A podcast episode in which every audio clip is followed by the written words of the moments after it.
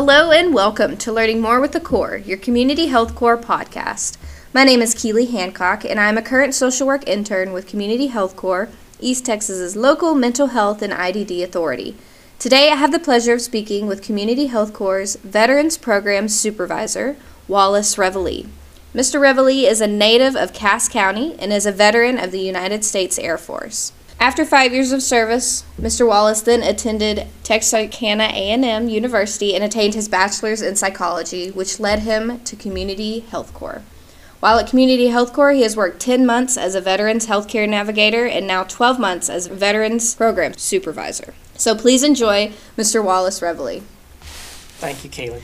Thank you. So you basically run veterans. You're the go-to guy to talk about veterans. You are somebody everybody has pointed me to, and I'm so glad you've been able to come on. Yes, Can ma'am. you first tell us what the veterans program offers and what you've seen while supervising it? Well, the Veterans Program is a series of units with Community Health Core that's focused on veteran services. The foundation uh, units, the two units, is first the supportive services for veterans' families. It's a program for homeless veterans, literally homeless veterans, and those veterans that are at risk of losing their housing. The other one is the Military Veterans Peer Network Program, and that is to provide services, peer services to veterans throughout the community.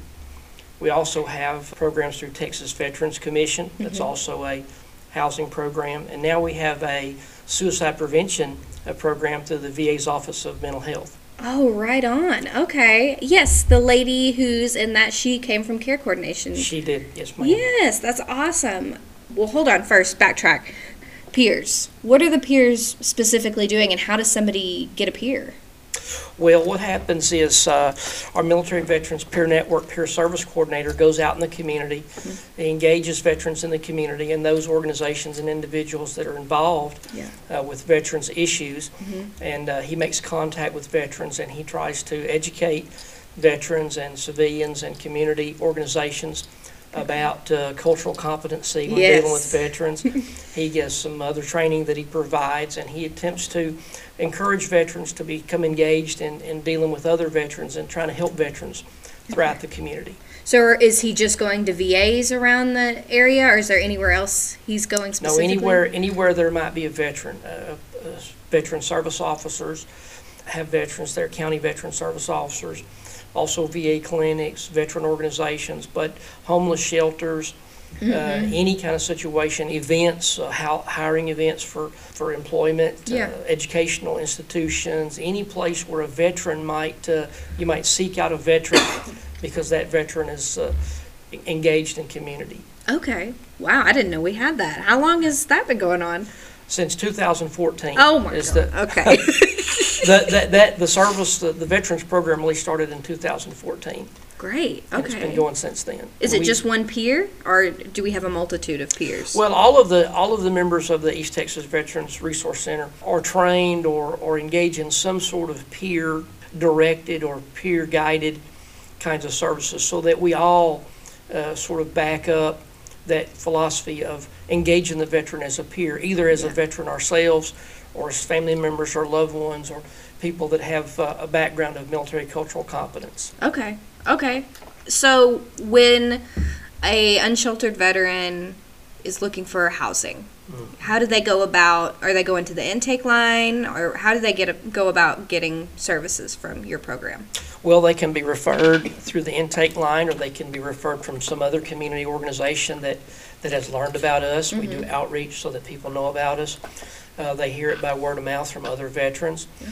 So whatever way we get, we can go out. We do the, uh, the pit count for the homeless. We Oh, actually yeah. go out and try to engage the homeless veterans. But typically, they'll hear about us and they'll call us. Or they'll come by one of our two locations. And then we do an intake, we do some uh, paperwork, uh, some, they have some standards with the VA about income level and veteran status, and then we go from there. Okay. So it sounds like you have quite a few people partaking in these services, Yes, we do. or is there a stigma where? No, well, I'm glad you mentioned that because uh, we, although we do have plenty of veterans that uh, engage with the services, I'm certain that there are many, many more veterans who need help but don't. Yeah.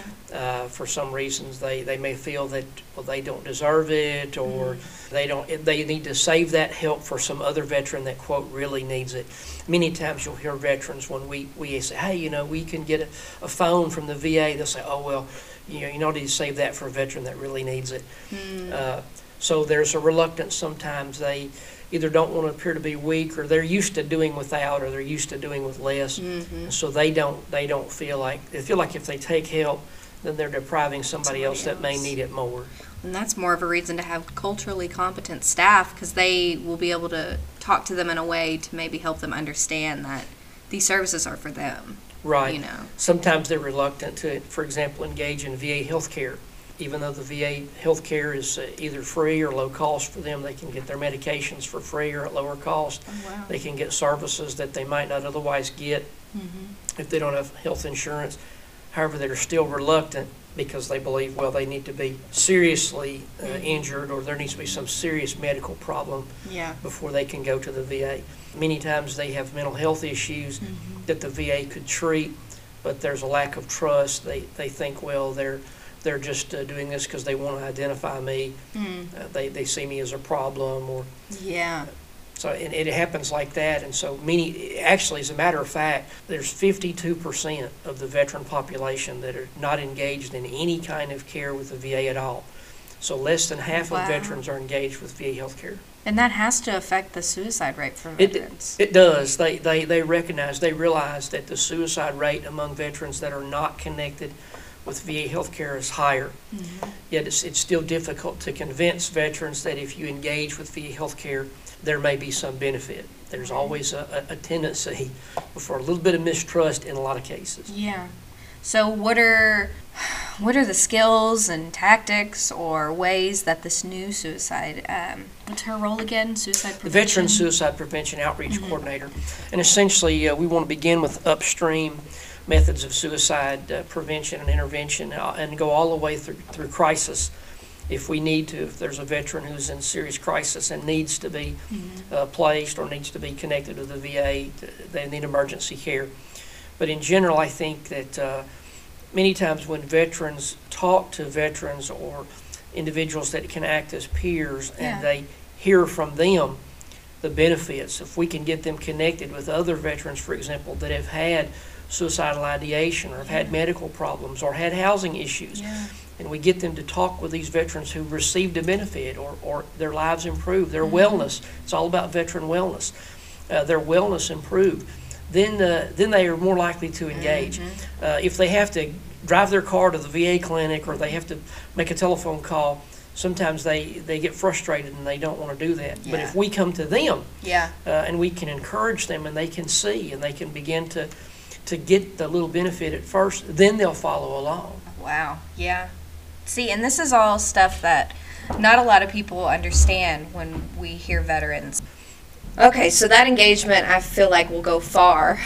Um, what are the qualifiers? Because I'm I'm getting certified as a community health worker in that new program that's down there by veterans. Um, and we have like quotas we have to meet and qualifiers. Uh, what does that look like for veterans? Well, the VA defines a veteran as someone who served on active duty.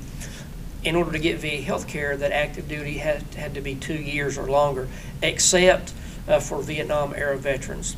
Uh, the VA has a, a system where, depending on the era of conflict or the time frame in which you were in the service, gets you uh, certain uh, services and others not. Uh, for example, a, a veteran may not be eligible for medical care, but they can still get mental health care. For example, if they were a victim of military sexual trauma, Uh-huh. that's what, what we call that, or they have other uh, service-connected disabilities, they can get a- access to types of health care that other veterans, for example, may not. If a veteran was dishonorably discharged, he loses his uh, veteran status to some degree, and he's not eligible for VA health care.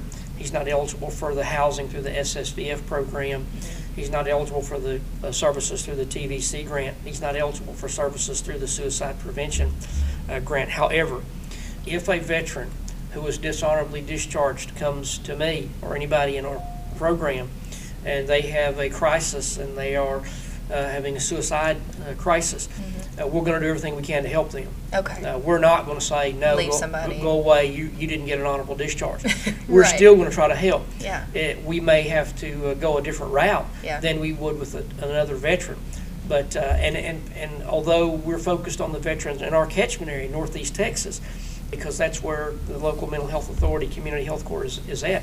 Wherever a veteran contacts us from, if we have a veteran that says, I'm, I'm moving to Texas from California, or I'm traveling through Texas, uh, going to Illinois, it doesn't matter to me. If we can provide some kind of help, we will do that. If we, if we can do it with grant funds, we will. If we have to use donated funds, we will. If it's just they need somebody to sit and talk with, uh, we're gonna do that. Yeah. That's awesome. Okay. well, I was going to ask what barriers you see within your program, but it sounds like if you've got one, you're going to find a way to get around it. We're going to try, the biggest barrier that we have is veterans that are reluctant to engage in services, either because they don't feel they deserve it, or they don't need it, or they, there's a lack of trust. Obviously, if a veteran has some severe mental health issues, it's more difficult to, to, uh, to try to engage and get them the services that they need. A lot of times with the housing, uh, it's an income problem. In other words, if the income is on a very low fixed income, they may not make enough to entice a, a landlord to want to rent to them. We've now had some housing navigation services that we just got from the VA.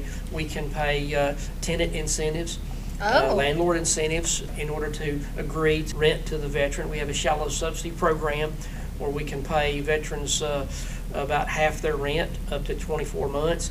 Oh. Now, we normally prioritize uh, disabled, elderly uh, veterans that, uh, that, you know, that don't have the means otherwise. Or the support, the- yeah. The support. So we have to be careful with our funds and, and careful with what we do, but we, we try to give everybody everything that we can. Yeah. So we're growing all the time, we're getting new services all the time. Yeah. But the problem is, is, is growing too. It's, it's not slowing down. Mm-hmm. Uh, the housing problem, in my opinion, is, is, is getting worse. The, uh, the issue with veteran suicide, just like the, the, the issue with suicide amongst the general population. Yeah. That's increasing, uh, and so we just, uh, we strive tirelessly Yeah. uh, to serve everybody that, that we can. M- Many times, for, for example, the new TVC grant that I'm uh, trying to apply for, we want to add dental care Yeah. uh, as a thing that we can do, because typically that's a situation that they can't have of burial services for surviving spouses. There are situations where veterans pass away and their surviving spouses don't have enough money uh, to cover the funeral. So that's also included in this, this new grant that I'd like to, to get. So we're always, so we're always trying to innovate, we're always looking for new ways, We're- we're, we're always looking to, to help veterans more as much as we can. yeah. But their problem never, never stops. No. The issues of veterans never stop. We can't, we can't take a break, we can't rest, we can't slow down, Mm-hmm. because the problem is not gonna take a break or rest or slow down. No. What does the grant process look like when you're looking for funding? Like, how are you going about that? Are you writing your own, or are you Well, well- well, the Veterans Administration, Texas Veterans Commission, and other organizations that have funding available will send out notification that those, those funds are available, and they'll invite organizations that qualify to apply for those grants. And uh-huh. so we staff those with our superiors, and if the grant looks like it's, it's good and it's, you know, we're gonna be able to use it, and we can, and we can actually meet the requirements of the grant. In other words, we can provide the services Yeah. then we go ahead and we apply for those, and if we get them, then uh, we just go full speed ahead and- Yeah. and, and do the best we can. If we don't, we don't get discouraged, we don't give up, we, we, we continue to uh, press forward and find, try to find other ways. So I know that there's a lot of programs that when they receive a veteran client, Mhm. they really don't know. They don't know where what to do and where to send them. Okay. And what would you recommend? I guess because I'm getting a lot of questions of, well, how do we how do we go about this? I know you said the intake line, but maybe a more personal way, We have a, the more veterans. cultural competent way. Yeah, the- Well, the veteran has a, a- an email, veterans at communityhealthcore.com. If you send an email, for example, if you, if you work for Community Health Core and you have a veteran and you think, how do I get in touch with that unit? Mm-hmm. Veterans at communityhealthcore.com will alert everybody on the team. Mm-hmm. If somebody, you, from the community, you meet somebody and they say, I'm a veteran or whatever, get their name and number, get their permission, get their name and number, send us that What if they're hesitant, like you said, because it sounds like veterans have a lot of pride and, and don't want Yeah. to overuse? What What would you recommend to say or to Oh, okay. let them know? In that kind of situation, I would say, the first thing that I would say is, is I would acknowledge their reluctance. Mm-hmm. I would say something, that sometimes it's, it's hard. And I recognize that you're reluctant, and I, I see why that would be so. Mm-hmm. When you get ready, I can put you in touch with some people that, that can help you.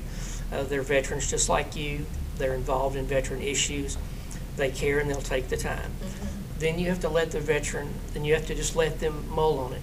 I always say you cannot make a flower grow by pulling it up out of the ground. you can water it, you can put it in the sunshine, you can fertilize it. Yeah. It's going to grow into whatever flower it's going to grow into, and just because it's shorter than another flower doesn't mean it's not a flower. Yeah. And, and, and sometimes that's a beautiful thing because when we finally grow into a situation where we can take that first step, when the veteran comes in, we can say, I know it was hard for you to come in here, but she did, and that's a good sign. Yeah. So it's very important to let the veteran have as much control and they have to engage. Yeah. They, they have to be the ones to It has out. to be their idea. But sometimes, if you give them the, the line, you mm-hmm. know, they will take a hold of it. Don't pull. Yeah. Let them follow the line, and they'll and they'll get to you.